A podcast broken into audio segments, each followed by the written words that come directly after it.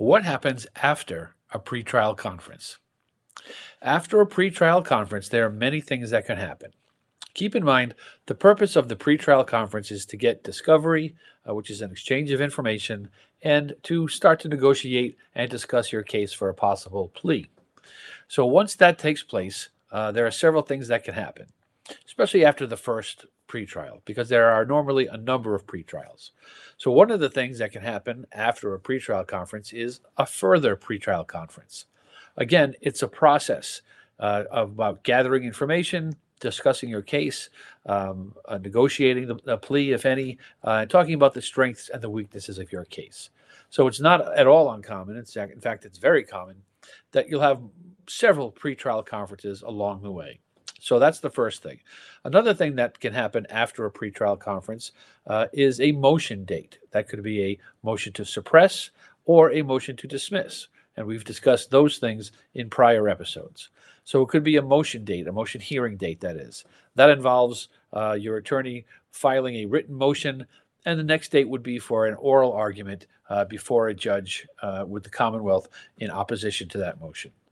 Another thing that could happen in uh, after a pretrial conference is what's called a compliance and election date. Compliance and election date basically breaks down into those two categories compliance and election. The compliance part is basically if we're trying to force the Commonwealth to produce information that we want and they are uh, opposing getting that information to us, we file a motion and we go before the judge and we say, we explain to the judge why it is we're looking for those pieces of information and why we think the Commonwealth should provide that to us.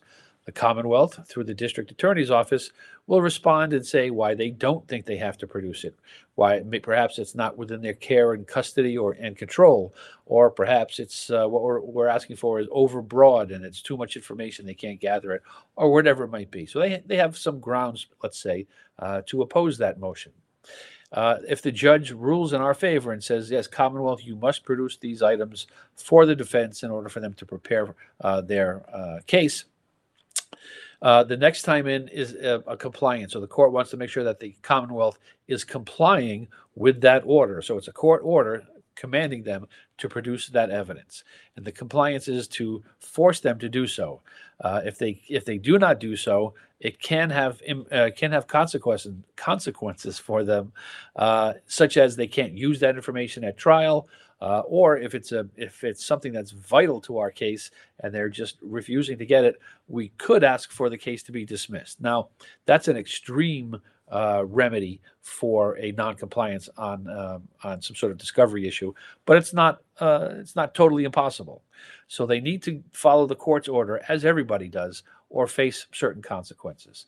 So that's the compliance part of compliance and election, and the election is whether we, we're going to elect to take the case to trial that's another one of the uh, options that we have after pretrial is to take it take your case to trial. It can be a trial by a jury uh, of six persons, which we would help choose from the community, and those persons would all have to be unanimous in their verdict, so all guilty or all not guilty. If we get even one juror that says not guilty, it's at least a hung jury uh, and it's a mistrial, the Commonwealth can refile and try to try to um, go forward on the case again. That's up to them. They have that option to do so. But sometimes, if they've uh, gotten, gotten a hung jury the first time, perhaps resources are better put elsewhere, uh, and they don't want to put in the time and the effort to uh, to retry a case that was not successful the first time around. So that's a jury trial, or it could be a bench trial where a judge sitting alone is the fact finder he or she is the one that says guilty or not guilty um, without the help uh, and assistance of, of the jury. So those are just some of the uh, uh, options, some of the events that could happen after a pre-trial hearing. And another another one I should add is a disposition date.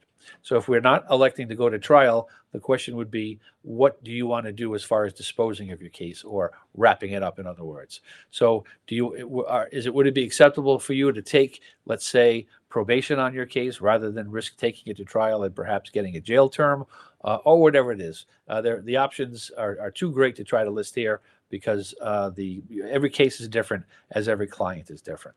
So again, those are some of the uh, events, some of the things that can happen after a pretrial conference in a Massachusetts criminal case. At Afford Law, we practice criminal and family law throughout Massachusetts. Our fees are based on your income, so that means that the less you make, the less you pay for our services.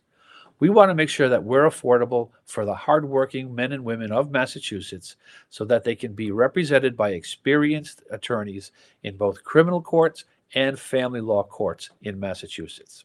Feel free to visit us at affordlaw.org and feel free to book a free virtual appointment with me. I'd be happy to answer any questions you might have about any criminal or family law questions in Massachusetts. Because at Afford Law, we're making justice affordable. Thank you.